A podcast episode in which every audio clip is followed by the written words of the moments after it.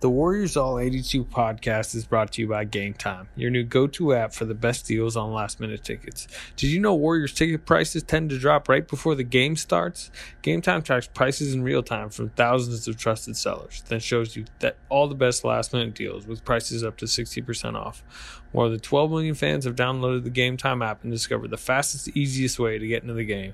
The app is simple, quick, and easy to navigate, so head to the App Store or Play Store now to download Game Time and score awesome deals on last minute tickets.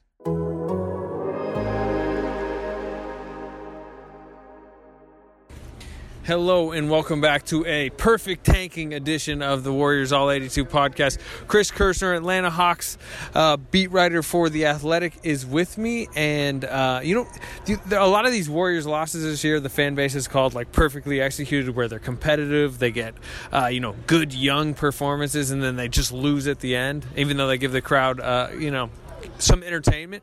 Uh, this, to me, is a more perfect tank loss because they face another team that is four and sixteen coming in, Atlanta, and they give them a fifth win, take their loss, and give Atlanta a little confidence moving forward. Like, that's their competition, potentially, for these lottery odds. So couldn't have been, uh, I guess, executed better by the Warriors tonight. Yeah, I mean, absolutely, but that was probably one of the worst basketball games I've watched recently. It's got to be a top ten worst game of the year, like, across the N B A, right? It was really bad. Um, I think Atlanta shot around forty percent from the field and won by over twenty points, so really nothing to write home about about this game. Um, you know, it's it's definitely, uh, you know, this game could definitely come into play later on when the, we get to the draft lottery, um, and you know the Hawks are definitely going to be one of those teams, at least I think, because uh, you know they're five and sixteen right now. A lot of young players that are getting minutes on this roster. Two rookies are starting, and DeAndre Hunter and Cam Reddish. So, um, yeah, I mean, I think this, this win tonight is good for. I mean, th- good for the war- Warriors. In you know when we're talking about draft lottery odds. So the Hawks had the second worst defense entering the, the uh, game, and only the Wizards were worse. What has what was the uh, Hawks' best defensive performance before tonight? Oh, I'm trying to think. They they hadn't they like only held one team under one hundred. Yeah, I think um, so. They started the season two and zero. They beat Detroit on the road and they beat Orlando at home. I think both of those wins, the opponent didn't score one hundred, but that was when they were at full strength. John Collins was in the lineup. Um, you know, they had all of their pieces that are actually important for this Hawks roster. So when Collins got suspended, it was game six, and then Kevin Huerter got injured in the Denver game. Um, the defense has just been absolutely horrid. Um, you know, they gave up over one hundred fifty to, to both the Clippers and the Rockets. one hundred. The Warriors almost only got half of that tonight. seventy-nine, by yeah. the way. They finished with thirteen in the third quarter. Um, yeah, it uh, it's a, so this was worse than even expected, but the Warriors started Alec Burks, Glenn Robinson, Uh, Kevon Looney replaced Draymond Green, and it's a very stiff version of Kevon Looney in his first game back after missing twenty games. Willie Cauley-Stein um, and Eric Paschal. That's two small forwards, really a tweener three four, and then two centers in the modern N B A. Uh, I'm not sure I've seen an N B A lineup like that. Zero guards on the floor. Their only point guard is Kai Bowman, who's a two-way guy, and that's against a Trae Young team. Uh, it kind of, you could see them early say, you know, this might work to, to post Alec Burks because, you know, everyone's over six six. Uh, post Alec Burks on Trae Young. Um, I think but, that happened on the first game, uh, play of the game, yeah. actually. And it worked, and it was like, oh, maybe they found something. But yeah. then it's like just like the lack of guard play and just like the big stiffness of the whole lineup. Like that was one of the worst offensive uh, just personnel groupings I've seen in a long time. Yeah, and I, I kind of feel bad for you because you've gotten to you've gotten so used to so beautiful basketball, man. The greatest offenses ever. I'm kind of enjoying the season. And now you got you know Alec Burks, Willie Cauley-Stein on the floor. It's it's it's uh, it's pretty brutal. But you know, this is my second season covering the Hawks, and I've seen some really just absolutely horrible lineups on the floor where you're just like, how can a team with the, these five guys on the floor actually score points? And, you know, Atlanta's gotten used to that. I'm not sure if Golden State fans have gotten used to that yet. This was, this was the, probably the worst I've seen this season. There's been a lot. Um, I wanted to bring you on uh, to talk about Omari Spellman. Uh, you know, he obviously people kind of at this point, especially Warriors fans, know the story. You know, obviously he gets drafted, what was it, thirtieth overall um, in the first round a couple years ago. Uh, has a really kind of disastrous rookie year um, and has turned it around since the summer trade, is now down under two hundred sixty pounds. He's playing like four five combo for the Warriors. He's he him and Eric Paschal have probably been the two biggest like feel-good stories from these Warriors young guys, along with Kai Bowman. Um, they picked up his third-year option. It's starting to look like he, when they have a reloaded version of this team, it's starting to look like they view him potentially as like a ninth man, like, you know, energy big off the bench that can stretch it a little, that it, you know, on nights in the regular season where you're feeling a little dull, you inject him and he just flies around and tips some rebounds out. Um, can you, first of all, are you stunned that it's come to this, how quickly Spellman has kind of resurrected his career? Uh, and then I kind of want to get into exactly how bad it was last year.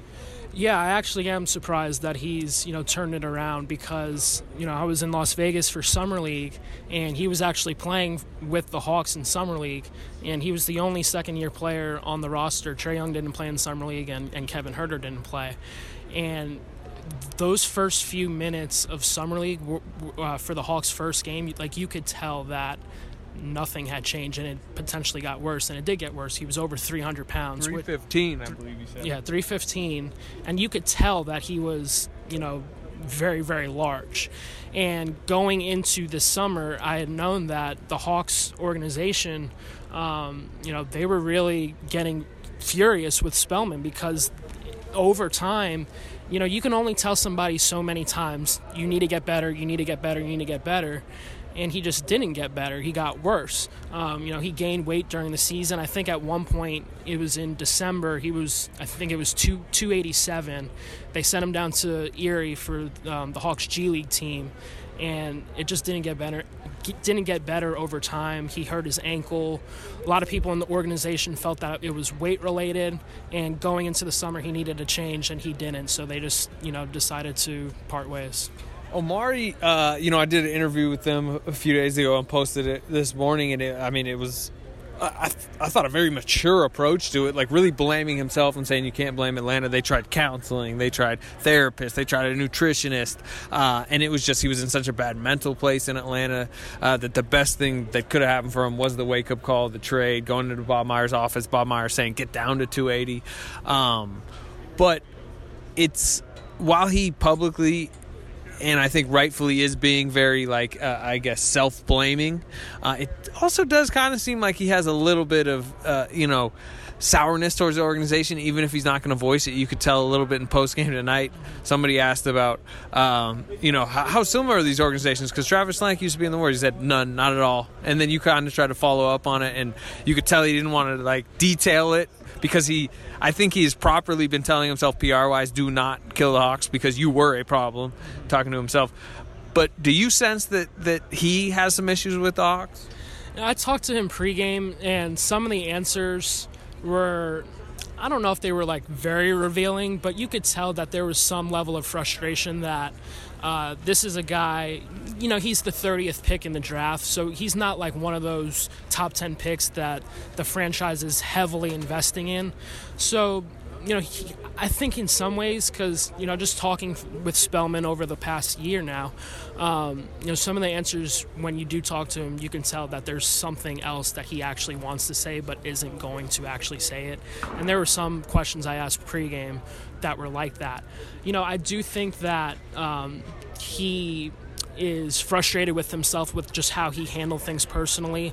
Um, and even going back to last season, I, I would talk to him about his diet because he was public with it then. Um, Shockingly public how it. Yeah. I mean, it's awesome, but it's just yeah. rare. Yeah, it's super rare. I mean, he quote-unquote called himself fat.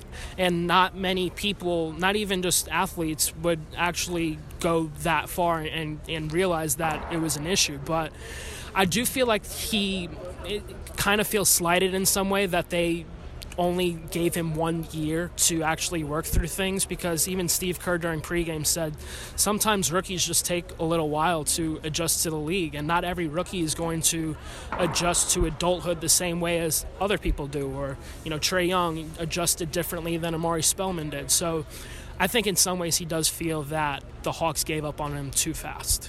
Yeah, and one thing I would also say, uh, and this is with me not knowing, I mean, I know Schlenk a little bit from his Warriors days. I don't really know Lloyd Pierce. I don't really know how stuff is run in Atlanta like you do. But the Warriors are kind of, you know, especially under Steve Kerr and Bob Myers, more free-spirited organization. Um, you know, they're playing music in practice. It's a laid-back atmosphere.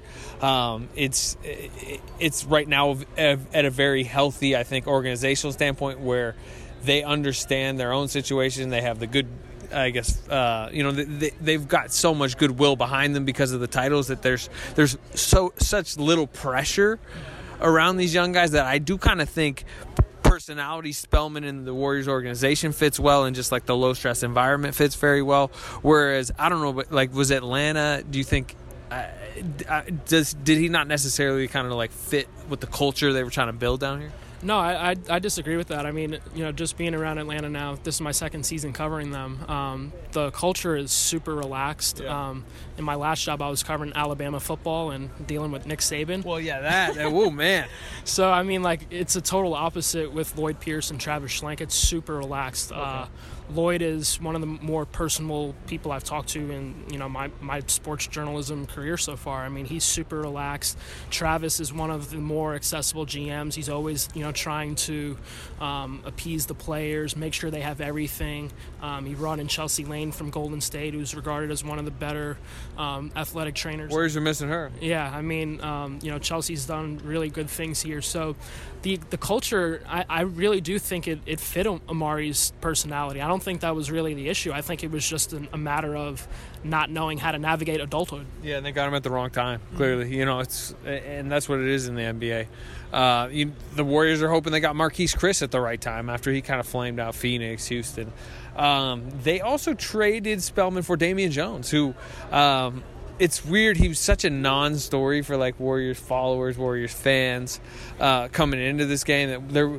You know, the Spellman, because of maybe the friction between him and Atlanta, was a story. Damian Jones really had four really nondescript years um, with the Warriors. Uh, started some games but never really did anything. Tore his pack a couple times, missed most of his time there. He was pretty good tonight, actually. Uh, had a bunch of dunks, but uh, tell the people, like, what Damian Jones is doing here, how he, I mean, he's starting, but uh, it doesn't sound like he's necessarily has a firm grip on a future role with the Hawks. Yeah, I mean, I don't think Warriors fans are are shedding any tears over losing Damian Jones. Um, Damian, he's starting for the Hawks right now, but I would definitely call the Hawks' rotation at center a wasteland. They've really gotten little to zero production from the Hawks' centers every single game. Didn't Alex Len tell you you like, wanted to be an all-star or something like that? I totally forgot about that, yes. Uh, co- going into the season, I uh, spoke to spoke to Len going into it because, you know, to his credit, he did play really well, especially in the second half of the season. Um, I, not many people know this, but Len was the Hawks' leader in three-point percentage after the All-Star break. Shot forty-one percent, was getting, you know, nearly four attempts per game. It's that's not a, you know, that's, a, that's solid. Yeah, that's a, I mean, that's a solid number for a guy who going into last season was his first year really shooting threes. So, yeah, I mean, Len go, going into the season said he wants to be an Eastern Conference All-Star. He thought he could, you know, win most most improved player. Uh, it's he's back, and he's backing up Damian Jones. and he's backing up Damian Jones. Um, and even Bruno Fernandes, um, their, the the rookie that they drafted in the second round, is getting more minutes than him in uh, in some of these games. But you know, even even with that, I, I still think Len is the best center on this roster. Um, you know, we talk uh, we talk pregame about Jones. Really, the only thing Damian Jones can do is run to the rim and catch lobs, and that's really all he's shown. He's not really a factor defensively. He's not really a factor grabbing rebounds, which the Hawks are dead last in, in defensive rebound percentage, and Jones not grabbing rebounds is a big part of that. So that I, I don't think the Warriors are really crying over losing him. Low feel for the game, I would say, is the main thing. Um, so wider scope, the trade was Jones for Spellman. Warriors added a second-round pick. It helped the Warriors because uh, get four hundred thousand below the hard cap. They were really kind of coming up against it. Uh, and Spellman makes four hundred K less than Jones this year. Uh, from the Warriors side of things, I think only having to give a very – what what year is it? It's like a twenty twenty, twenty twenty-five. twenty twenty-five um, second rounder. navigating the hard cap well and getting what they feel like is a future piece for Damian Jones. Uh, to them, they think it's a home run trade. You know, on the margins, it's it's not a huge N B A trade. A James Harden to Houston is the home run trade, but you know, it's it's a good general managerial move by Bob Myers. Do you think the Hawks view that swap as a fail, or is it just uh, kind of uh, negated by the fact that Spellman probably wouldn't have done this for them? Yeah, I mean, talking to people in the Hawks organization, the the main reason why they did the trade, the day Spellman got traded, they signed Jabari Parker to a two-year deal, and they felt that Jabari um, was a, a an upgrade just from the roster standpoint. He's still only twenty-four years old, um, and Jabari has played, you know, solid basketball. He's he's still kind of a non-factor on defense, but you know, filling in for John Collins, he's done a considerable job in the role that he's in. So they felt that the the reason for the trade was Spellman gets to have a fresh start. They still get a young player in Jabari Parker.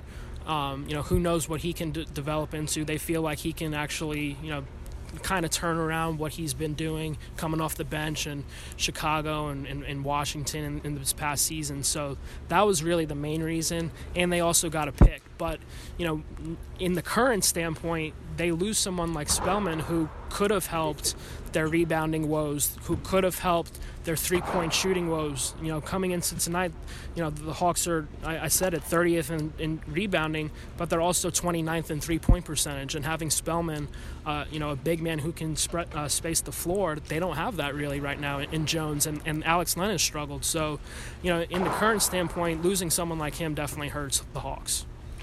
All right, so Warriors are four and eighteen. Uh, the Knicks, who got blown out tonight, too. It's funny, I was looking at the scores. I was like, okay, so now the Hawks are five win. Uh, there's only one other four win team. Did the Knicks play tonight? Oh, they're down thirty-four right now to the Bucks. Uh, so the Knicks are four and seventeen. Uh, Hawks are third worst record right now. With that, now they're five and sixteen. I believe the Cavaliers are five and fourteen. Uh, who is your prediction for worst record in the league by the end of the season? It's hard to, to pick against the Warriors. I mean, just with the roster that they have, I, I, I can't see this team winning many games, although you can't discount the Knicks because they're they're just always going to be a mess. I mean, I grew up in New York City and grew up a Knicks fan, and it's my entire life they've Their been a mess. The front office thinks they should be winning right now.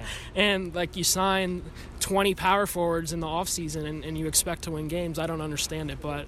You know, I, I think just with the roster that the Warriors have, the amount of young players that they're relying on, it's, it's hard to pick against them right now. Yeah, the the uh, concern, if you want to call it that, uh, for the Warriors, uh, you know, chase for thirtieth is the fact that D'Angelo Russell is going to be back later this week, and that's just we saw it when he had an ankle injury early in the season, and then he came back and like had a fifty-two point game, a thirty point game. Like if you put Russell in this game tonight, it's just way more competitive, just because the severe lack of guard play and scoring that the Warriors obviously had. So if he can stay healthy, uh, I think they may win a few more games than you know necessarily the high high decision makers may want to. Um, and then also like Steph Curry could come back in March, and if Steph Curry gives fifteen to twenty games this season, you might win eight of those, and that might be a problem. You yeah. know, when it comes to battling, uh, you know, an eight wins, an eight and seven stretch over a fifteen game period could sky you past the Knicks. And I'm thinking the Cleveland Cavaliers sitting at five and fourteen. I know they were like kind of frisky to start it. John Beilein kind of installing his system. Like that's a really bad roster, though. Yeah, it's it's definitely a bad roster, and and you know, I, I definitely didn't take into account that Steph Curry could come back. You know, I, I just don't know if the Warriors have any plans to bring him back if yeah. they're just completely out of the race. I know from a competitive standpoint, I'm sure Steph wants to play if he's if he's one hundred percent healthy, but organizationally, I don't know what use that really is to play him when they, they're probably going to be out of the playoff race by then. Yeah, I think they want to see him with Russell because they need to make a decision by the summer on Russell, like, is he a long-term fit, or do they need to break him up into smaller pieces and some picks? And, uh, you know, people have talked about the Robert Covington, a Kogi-type package. Um, and and what you're saying is correct. Like, if Steph Curry's healthy, like, Steph Curry's in his prime. Steph Curry wants to, like, play basketball. He enjoys it. Uh, so I, if I had to predict, I think he's going to get fifteen to twenty games in this year. I honestly wouldn't even be shocked if they give Clay Thompson six to seven towards the end of the year if the knee rehabs really well, because like I always bring uh, back the um, reference to Paul George. Paul George breaks his leg, and people kind of think he just misses the full year. He actually played six games at the end of that year to kind of just get him a little bit of a rhythm and confidence going into the summer. I could see the Warriors wanting to do that uh, with Clay, just to get the body confidence-wise, and that might mean he hits four threes and wins an accidental game that jumps them over the Cavaliers. But again, fans get mad at me sometimes. I'm I'm talking about this stuff too early in the season. Um, but what else am I going to talk about? They're about to go to Chicago and Charlotte uh, for more tank battles. I, th- I think we should also talk about the Hornets, because I think the Hornets, they've definitely started off surprisingly well. They, I think they do have eight wins. I, I didn't think the Hornets, just looking at their roster coming into it, I thought they were going to win fifteen games max, and they've won eight. So I, I still think it's a bad roster, and I'm curious to see how they're going to evolve over the season. That's the Warriors' next game. Could be a big one. Uh, Warriors already lost at home to the Hornets. Um, but, yeah, no, I appreciate you coming on. Um, you want to plug any of your work? Just, I mean, obviously it's, it's uh, you know, on the Hawks page on The Athletic. Yeah, um, you know, I think um, – You know, there's definitely some a little bit of Warriors crossover, especially in the front office with Travis Schlenk, Dan Martinez. Travis Schlenk's right-hand man is Love here. Love Dan Martinez. Chelsea Lane's here. But, yeah, I mean, I, I think even the, even though the Hawks are, are pretty bad right now, I think once they get Collins back, once they get Huerter back, they'll they'll be a, a much more fun team to watch. I think go, going into the season, I felt like the Hawks were going to be one of those, you know, fun teams to watch. And, obviously, it's turned into a disaster to start. But I, I, I do think that, you know, if you are a Warriors fan, um, you know, I think there are a little bit of similarities just to how they play, so I, I, I would definitely check out my work. Yeah, I thought they were like maybe fringe playoff-y uh, at the beginning of the year, and they had like a really good start, but yeah, no, it's kind of teetered poorly. Similar to New Orleans, I almost think, out west, you know, with the Zion hype and that young team and the way they've kind of had a disastrous turn. But, Chris, uh, again, appreciate you coming on. Uh, and everybody, subscribe to The Athletic. You can read, read me. You can read him. You can read uh, pretty much everything else in sports media these days. We have so many writers now. So uh, I will talk to you from Charlotte. It should be a thrilling one.